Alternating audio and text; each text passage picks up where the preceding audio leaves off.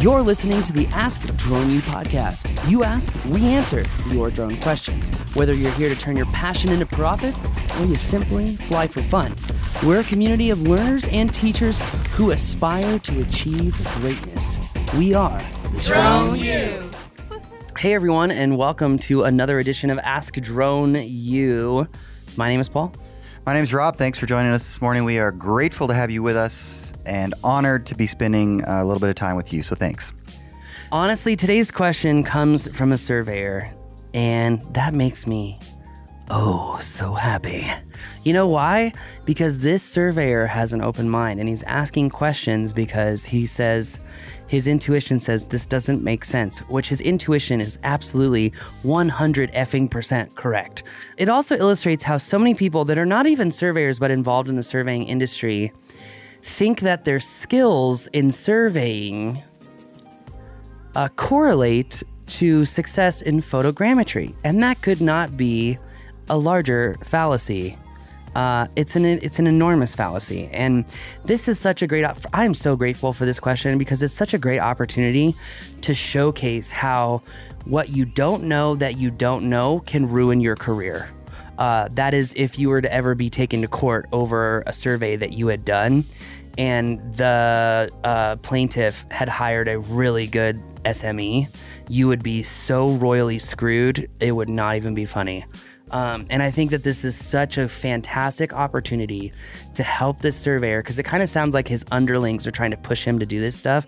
And he's like, no, no, this doesn't, this science doesn't seem right. Uh, he's correct. He's absolutely correct.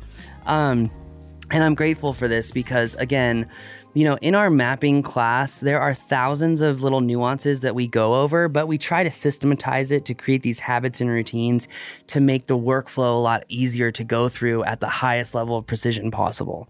And this particular question illustrates that point to a T.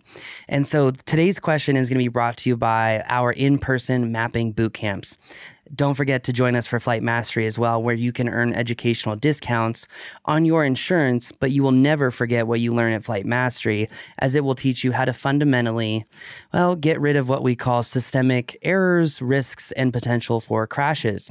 As you learn what a lot of other drone pilots uh, don't know, which is rules of takeoff, landing, um, accident in emergency avoidance, close proximity flight, natural banking turns, and so much more. Like how every exercise is dedicated to helping you better understand depth perception as a whole. Literally, you'll run a box drill with us and realize how it's fundamentally different than every other trainer out there, and you'll realize something very important about trainers. But I'll let you make that decision. When it comes to mapping, though, there is not a more comprehensive course that goes over not only the processing of imagery in multiple uh, software suites, but also goes over the acquisition of mapping data. Because as I have said thousands of times in my classes online and my classes in person, shit data in equals shit data out. And you can only map what you can see. Learn what I mean and so much more and join us for an experience I promise you will never forget and will help you immensely when it comes to creating 2D and 3D deliverables. Go to thedroneu.com and scroll down to that little wheel and it says events and you can sign up for a mapping and flight mastery class that I promise will make you a Top Gun pilot. Hello, Rob. Hello, Paul. My name is DeWayne. I work at a land surveying and engineering firm creating 3D models uh, ortho photos and site monitoring pictures with uh, Phantom 4 Pro, uh, Pix 4D. I'd like for you to talk a bit about ground targets. I've got some pilots that uh, they like using parking stripes, paint X's, and curb inlets and corners of concrete for ground control points. Um, are these valid points? We do have two foot by two foot targets made out of 12 inch by 12 inch uh, peel and stick tile that you can get from Menards. They can be a little glossy, and uh, on a sunny day, they do tend to get overexposed. Do you just set your exposure to auto, or do you uh, do something else? Uh, but are the paint stripes and paint X's okay to use for ground control points, or does it Pix 4D need something better to stitch everything together and and create a better thing? Is Pix 4D actually using the target image for placement, um, or can it just be a 18 inch X that you paint on the ground? give me some insight into this. Um, I'm really thinking we should have something better, but you let me know. DeWayne, thank you so much for the question. You don't even understand how excited Paul is to answer this question. No idea. I don't see what the big deal is. Use a stripe, use a splot of paint. what a just pick something. This is not a Pick offic- a blade of grass. Come on, Paul. What's the big this freaking is, deal? This is literally like the disclaimer after every time Jim Cramer is on CNBC. Uh, the uh, opinions of Jim Cramer do not represent uh, what is on CNBC. In fact, they nor don't do, matter at all. Nor, nor do we agree. And yes, he is a boomer who goes off on tantrums like a baby, and we all know it. But guess what? That gives us ratings. So just like that, uh, what Rob just said is not actually reminiscent of the opinion here of the Drone U. difference is that uh, I'm joking. Cramer, not so much. on that bombshell, that's going to do it for us today. Oh, we'll put in the link to this show, our five set landing pad, or our Uh. set of five landing pads. That's what you need. Honestly, Anyway. I want to send him a set just for the I'm question. telling you, literally, DeWayne, I want to give you a discount. So email me. Okay, DeWayne, you're the man. I hope I hope you play this in front of all your plebes. You're the man. Okay. uh, honestly, anyone trying to pressure you into this uh, benign tactic of ground control point marking clearly has no effing clue what they're talking about. Okay. Now I say that because you're in engineering and surveying. If you were in something that didn't require a high level of precision with georeferencing, it would be a completely different story. And the thing is, is that most of the online education regarding 2D and 3D mapping is at that lower level basic, oh, these things don't matter. But in your field, they do. They do matter. And so, a couple of things here. Number one, when it comes to ground control points, there's a few things that are rules for ground control points. Number one, Should be 40 times ground sampling distance. So, if your GSD is an inch, that means 40 inches by 40 inches. Okay. That's number one. Number two, ground control points are supposed to be matte finish and a highly discernible, uh, highly discernible, Discernible. cen- Is that what you mean? Yes. Highly discernible center point at pixel level. Do you know why pixel level?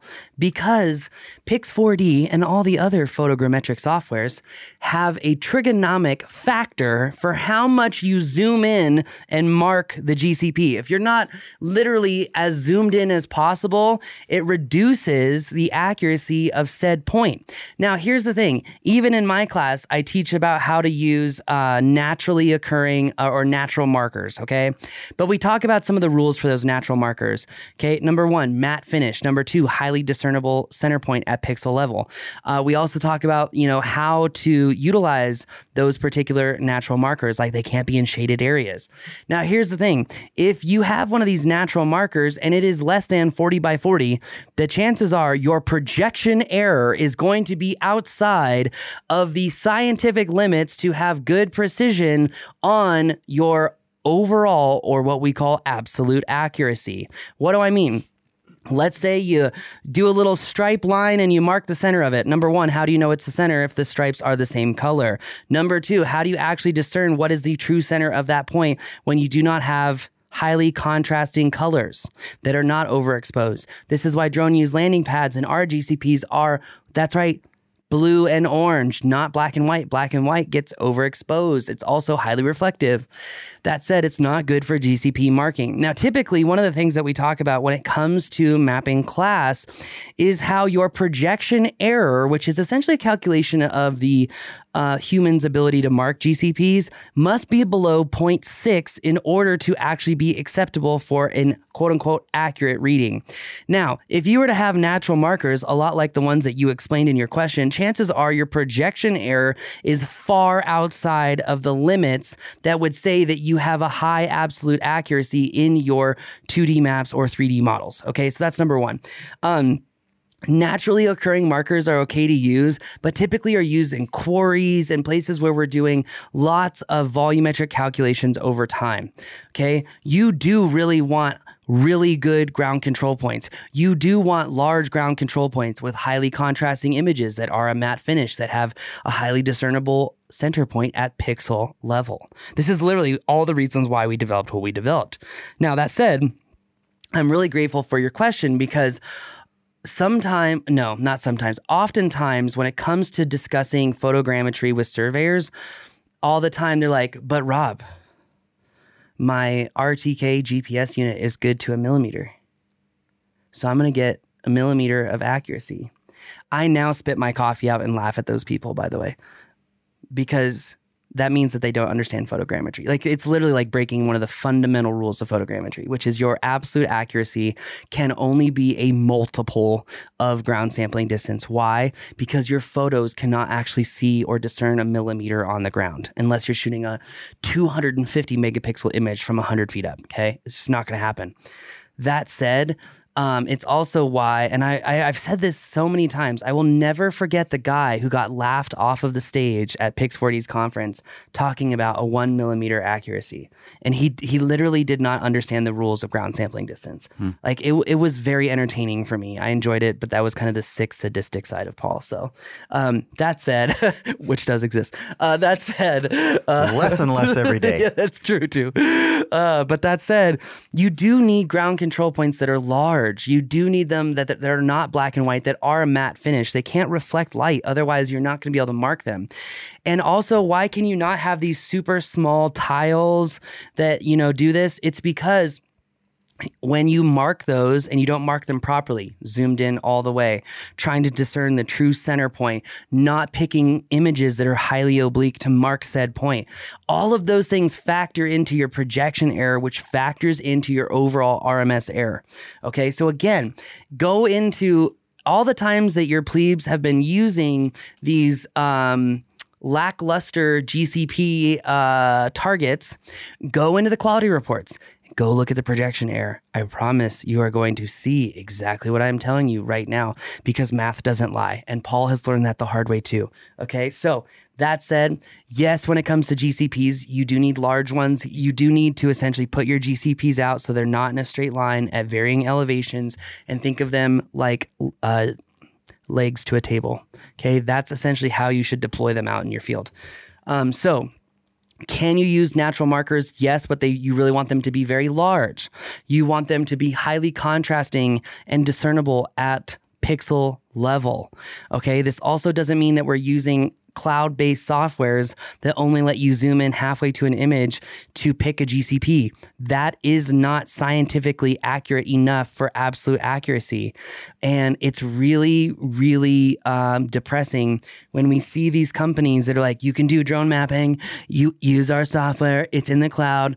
Oh yeah, how do you mark GCPs? Well, you just look at the image and click click the uh, center point from the image. Okay, why is that retarded? Okay, I'm sorry for everyone that I just offended using the word retarded, but I don't care because to retard Man, an engine today. literally means to slow it down. So anyway, it's just a definition. That said, Rob, if I were to measure this wall, okay, and we were building in here, would you be looking at the end of the tape measure from like five to six inches, maybe a foot away, or would you be 30 feet away looking at the end of the tape?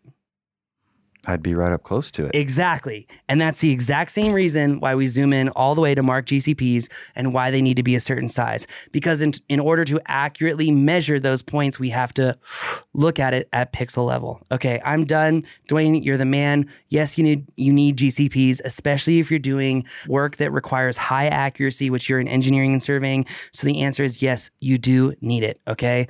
That said, uh, naturally occurring markers like parking lines can cause uh, a large ellipsoid error. Uh, if you're not familiar with ellipsoid error, uh, you can come to one of our classes. I'll be happy to literally walk it, uh, walk you through it because there are so many details. I've watched other people's mapping classes and I'm like, you could literally go to jail for teaching people this. Like, this is so wrong. It's not even funny. And it's also why I've taken mapping training so seriously. And that's again, thanks to our good friend on Good Seeing. So, miss you, buddy. Wish you were in Denver. I yeah. miss going up to see you. Where is he now? He's in freaking uh, Seattle. In Vegas? Yeah, exactly. Ooh. Ooh. Anyways, sorry. Sorry. Uh, it is a beautiful city. oh, yeah, it's so beautiful. Um, what about because there are other points where you train to use like the corner of not GCPs, naturally occurring markers. Right. And so just to clarify that distinction, I think would be important when you can use those types of points relative to GCPs. First of all, it should not be your primary means.